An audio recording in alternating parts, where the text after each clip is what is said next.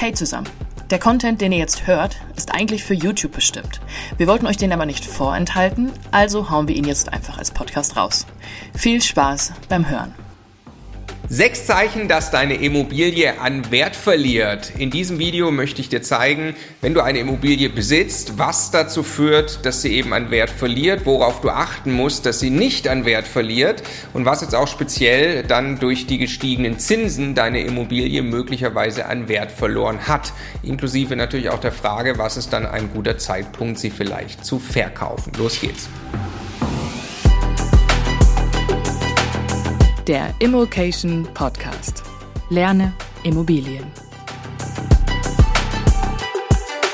Punkt Nummer eins: Deine Immobilie ist under rent. Was heißt das? Under rent bedeutet, du besitzt eine Immobilie, die du vermietet hast, die aktuelle Miete aber deutlich oder vielleicht auch nur ein bisschen unter der aktuellen Marktmiete liegt. Und das kommt gar nicht so selten vor, wie man vielleicht denkt, weil Mieten steigen relativ kräftig auch und relativ kontinuierlich über die Zeit. Typischerweise kann man sagen, vielleicht mit der Inflation, aber in Städten mit hoher Wohnraumnachfrage steigen die Mieten deutlicher, in anderen Städten dann nicht so deutlich, aber grundsätzlich über einen langen Zeitraum steigen Mieten. Und wenn du jetzt äh, deine Immobilie vermietest und über viele Jahre vergiss die Miete zu erhöhen, dann mindert das den Wert deiner Immobilie und zwar ganz erheblich. Ich äh, möchte das einmal in Zahlen zeigen und wenn man sich mal anschaut, wie sich die Mieten entwickelt haben von 2010 bis jetzt 2022 und die Entwicklung jetzt äh, 23, 24, die ist eher noch steiler, dann kann man sehen, dass auf ganz Deutschland bezogen die Mieten bei ungefähr 6 Euro pro Quadratmeter pro Monat lagen im Jahr 2010. Im Jahr 2022 waren sie dann schon fast bei 10 Euro pro Quadratmeter pro Monat. Und jetzt äh, rechnen wir das einfach mal hoch auf einen potenziellen Verkaufspreis. Nehmen wir an, du hast eine Immobilie im Jahr 2010 marktüblich vermietet für damals 6 Euro. Ähm, und du hast die Miete in dieser Zeit bis jetzt, Verkaufszeitpunkt 2024, gar nicht gesteigert. Dann passiert Folgendes, und zwar ermittelt sich der Wert einer Immobilie nicht nur dadurch, wo sie steht und wie sie aussieht, sondern eben auch tatsächlich auf Basis der Mieteinnahmen. Weil, wenn du sie verkaufst, dann kann ein potenzieller Käufer nicht einfach den Mieter vor die Tür setzen und zur marktüblichen Miete vermieten, sondern er muss mit dem Mieter dann daran arbeiten, die Miete zu steigern. Ähm, und deswegen bezahlt man auch auf Basis der aktuellen Miete. Wenn wir jetzt mal annehmen, ähm, man bezahlt eben auf eine Jahreskaltmiete einen Faktor von 20. Das wäre jetzt vielleicht einigermaßen üblich im Durchschnitt an einem normalen Standort. Das entspräche eben 5% Mietrendite. Dann würde ein potenzieller Käufer sagen, okay, ich nehme die 6 Euro auf den Quadratmeter, eben mal 12 fürs ganze Jahr und darauf würde ich dann Faktor 20 bezahlen. Das wäre der Quadratmeter Kaufpreis. Wenn wir jetzt noch annehmen, du hast eine Immobilie mit 100 Quadratmetern, dann würde das eben bedeuten, eine Immobilie, die für 6 Euro auf den Quadratmeter pro Monat vermietet ist, würdest du verkaufen können an einem Standort, an dem Faktor 20 üblich ist, für 144.000 Euro. Wenn wir jetzt anschauen, was passiert, wenn du sie für 8 Euro vermietet hast, also über die Zeit die Miete ein bisschen gesteigert hast, dann hätte sie jetzt schon einen Wert von 192.000 Euro. Hättest du sie tatsächlich auf der aktuell üblichen Marktmiete, jetzt mal im Schnitt gesehen ähm, und ganz näherungsweise, aber von 10 Euro, dann wäre deine Immobilie im Verkauf tatsächlich 240.000 Euro wert. Also wenn du vergisst, die Miete über die Jahre anzuheben, in dem Fall über einen Zeitraum von über 10 Jahren und eine so große Differenz entsteht, dann wären das hier äh, wahrscheinlich ungefähr 100.000 Euro, die deine Immobilie weniger wert ist. Ein Hinweis noch, es geht nicht darum zu sagen, wir sollten überall versuchen, möglichst die maximale Miete zu erzielen und irgendwie, ähm, Basti sagt immer gerne, äh, Oma Erna noch äh, die letzten 20 Cent pro Quadratmeter aus der Tasche leiern. Ja, darum geht es nicht. Es geht nur darum, dass ihr über einen langen Zeitraum mit eurem Mieter im Dialog seid darüber, dass Wohnen und Mieten teurer wird. Ihr auf der anderen Seite ja auch in die Immobilie investiert, was ein Mieter ja auch gerne möchte, damit er auch schönen Wohnraum zur Verfügung hat. Punkt Nummer zwei. Ihr wollt eine Immobilie verkaufen in einem optisch schlechten Zustand. Das ist gar keine gute Idee. Also wenn ihr eben eine Immobilie jetzt habt, euch fragt, was die wert ist, wirklich mit der Idee, die wollt ihr vielleicht verkaufen und ihr habt sie in einem optisch schlechten Zustand, dann wird das einfach den Wert der Immobilie mindern. Gerade der Eigennutzer kauft eine Wohnung typischerweise sehr mit dem Auge. Jetzt ist es so, dass eigentlich der Renovierungszustand, Böden, dreckige Wände und so, der hat gar nicht so viel Einfluss in Euro, das kann man relativ leicht korrigieren, aber es macht einfach einen großen Unterschied im Verkauf. Alleine der Eindruck, den das auslöst, dass ihr euch wahrscheinlich nicht so um die Immobilie gekümmert habt, ist dann ein relativ schlechter. Ein Extrembeispiel wäre tatsächlich äh, nicht nur ein optisch schlechter Zustand, sondern vielleicht auch noch ein Messi-Mieter in der Wohnung, was per se, solange er die Miete bezahlt, erstmal für euch auch gar nicht so schlimm sein muss. Ja, aber wenn ihr jetzt wirklich den Wert eurer Immobilie wissen wollt und die ist zugemüllt, was einfach vorkommt, ja, und ihr habt sie in einem optisch schlechten Zustand, werdet ihr im Verkauf einfach deutlich weniger Erlös erzielen können, weil viele potenzielle Interessenten wahrscheinlich schon auf Basis der Fotos nicht mal kommen und die Immobilie anschauen. Kalkulatorisch gesprochen ähm, ist mir der Hinweis noch wichtig, dass Renovierungsarbeiten, die ja Geld kosten, ähm, das heißt, man kann ausrechnen, wie viel eigentlich die Wertminderung hier ist, äh, natürlich ganz anders zu Buche schlagen, wenn ihr an einem Standort eine Immobilie habt, an dem grundsätzlich der Quadratmeter Kaufpreis sehr hoch ist. Also seid ihr in München und ihr seid an einem Standort, wo ihr 10.000 Euro pro Quadratmeter im Verkauf erzielen könntet, dann ist natürlich eine Renovierung, die vielleicht, wenn es teuer kommt, ein paar hundert Euro pro Quadratmeter kostet, die haut nicht so wirklich rein. Der Einfluss ist nicht so richtig groß. Seid ihr an einem Standort, was es durchaus auch gibt, an dem man Immobilien verkauft für 1000 Euro auf den Quadratmeter, schlägt das natürlich deutlich mehr zu Buche. Punkt Nummer drei. Die Immobilie ist in einem technisch schlechten Zustand und ich versuche euch jetzt ganz kompakt einen ganz kleinen Überblick zu geben, was wirklich technisch schlechter Zustand bedeutet und was wirklich wertmindern ist. Dabei geht es jetzt hauptsächlich um Dinge, die das gesamte Haus betreffen. Wenn ihr also eine Wohnung habt in einem Mehrfamilienhaus, dann stellt sich die Frage fürs gesamte Haus. Da seid ihr ja aber Teil einer Eigentümergemeinschaft. Die Hausverwaltung ist verantwortlich, diese Dinge auf Dauer gut in Schuss zu halten. Aber das trifft euch logischerweise auch äh, und mindert den Wert eurer Wohnung, wenn das eben für das ganze Haus nicht gemacht wird. Also ich bin kein Sachverständiger, aber habe mir schon ein paar Immobilien angeschaut in meinem Leben und will euch deswegen nur mal eine ganz grobe Skizze machen, was denn da alles los sein kann. Also wir haben hier unser Haus und äh, unser Haus hat logischerweise auch Fenster und den Keller da unten. Und jetzt können wir uns mal anschauen, wo es denn grundsätzlich teuer werden kann, wenn die Gewerke eben nicht in Schuss gehalten werden. Das eine sind mal die Fenster selbst. Die Fenster muss man tatsächlich auch erneuern. Kann man jetzt einen Daumenwert, ich weiß nicht, alle 30 Jahre vielleicht, aber was eigentlich entscheidend ist, wenn ihr einfach verglaste Fenster habt, dann wäre das sehr, sehr alt und sehr, sehr schlecht. Doppelt verglast ist okay. Zukünftig energetische Standards will man eigentlich dreifach verglast haben.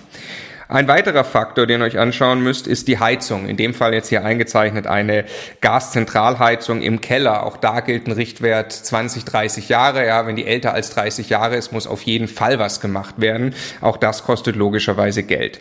Dann gibt es die Elektrik, das soll ein Sicherungskasten sein, ähm, die gibt's natürlich einmal im Keller, die geht dann durchs ganze Haus und die gibt's in den einzelnen Wohnungen. Auch da eine Elektrik älter als 30 Jahre ist bestimmt bald irgendwie dann mal fällig. Dann gibt es das Dach. Das Dach hat in aller Regel dann Dachziegel und auch die muss man vielleicht auch Daumenwert 30 Jahre eben irgendwann mal angehen und erneuern. Kann auch sein, ein Dach hält deutlich länger, aber ein Dach, was eben älter ist als 30, 40 Jahre, ist klar, dass da irgendwann etwas auf euch, beziehungsweise wenn ihr verkauft, auf den potenziellen Käufer zukommt.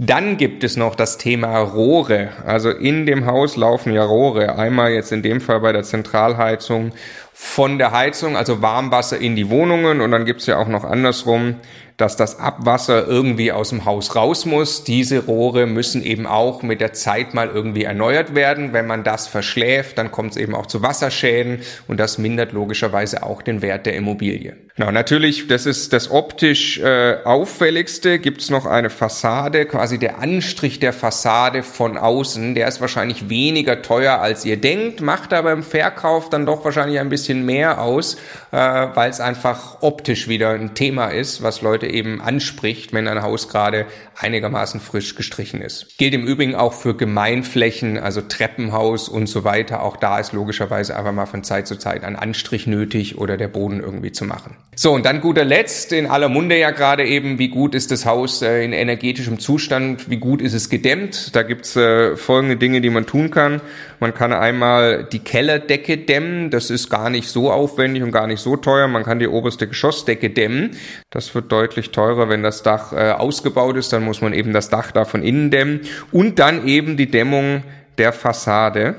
Und das ist was, was ihr euch unbedingt anschauen solltet, wenn ihr euch fragt, ob eure Immobilie gerade an Wert verliert. Also es muss nicht alles jetzt gedämmt sein und es muss nicht jetzt eine neue super äh, Wärmepumpe in das Haus eingebaut werden. Aber es ist klar, dass eure Immobilie in den nächsten 10, 15 Jahren erheblich an Wert verlieren würde, wenn jetzt, wenn ihr zumindest keinen Fahrplan dafür habt, wann die Immobilie wie gedämmt wird und was da für eine Heizung reinkommt. Also das ist der kurze Exkurs in den technischen Zustand äh, der Immobilie. Logischerweise könnt ihr da auch mit einem Profi reingehen, wenn ihr jetzt den Wert wissen wollt. Ihr braucht dafür kein wirkliches Gutachten. Es reicht, wenn ihr mit einem Gutachter mal reingeht, dem ihr sagt, mal zwei Stunden in der Immobilie, dann kann er euch wahrscheinlich relativ gut sagen, ob ihr hier deutlich wertmindernde Faktoren gerade habt. Oder wie gesagt, wenn ihr eine Wohnung habt, sprecht mit der Hausverwaltung einfach mal über das Objekt.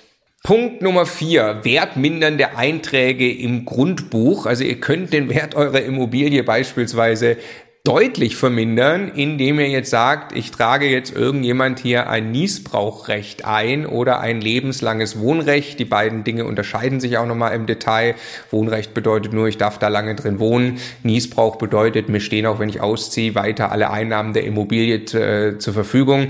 Ja, äh, kann zum Beispiel sein, äh, ihr kauft die Immobilie irgendwie von euren Eltern ab und, und tragt das dann ein. Da gibt's andere Mittel und Wege. Wenn ihr da wirklich einen harten Niesbrauch eintragt, dann ist das sehr sehr, sehr stark wertmindern für die Immobilie, ist ja logisch, ja, weil ein potenzieller Käufer ähm, äh, dann eben gar nicht mehr von den Einnahmen profitieren kann. Und auch wenn ihr die Immobilie gar nicht verkaufen wollt, aber irgendwie nutzen wollt, vielleicht als äh, weitere Sicherheit für Finanzierung und so, achtet drauf, dass ihr keine wertmindernden Dinge im Grundbuch stehen habt. Ja, gibt auch andere Dinge, wie zum Beispiel ein Wegerecht, wenn der Nachbar immer übers Grundstück fahren darf.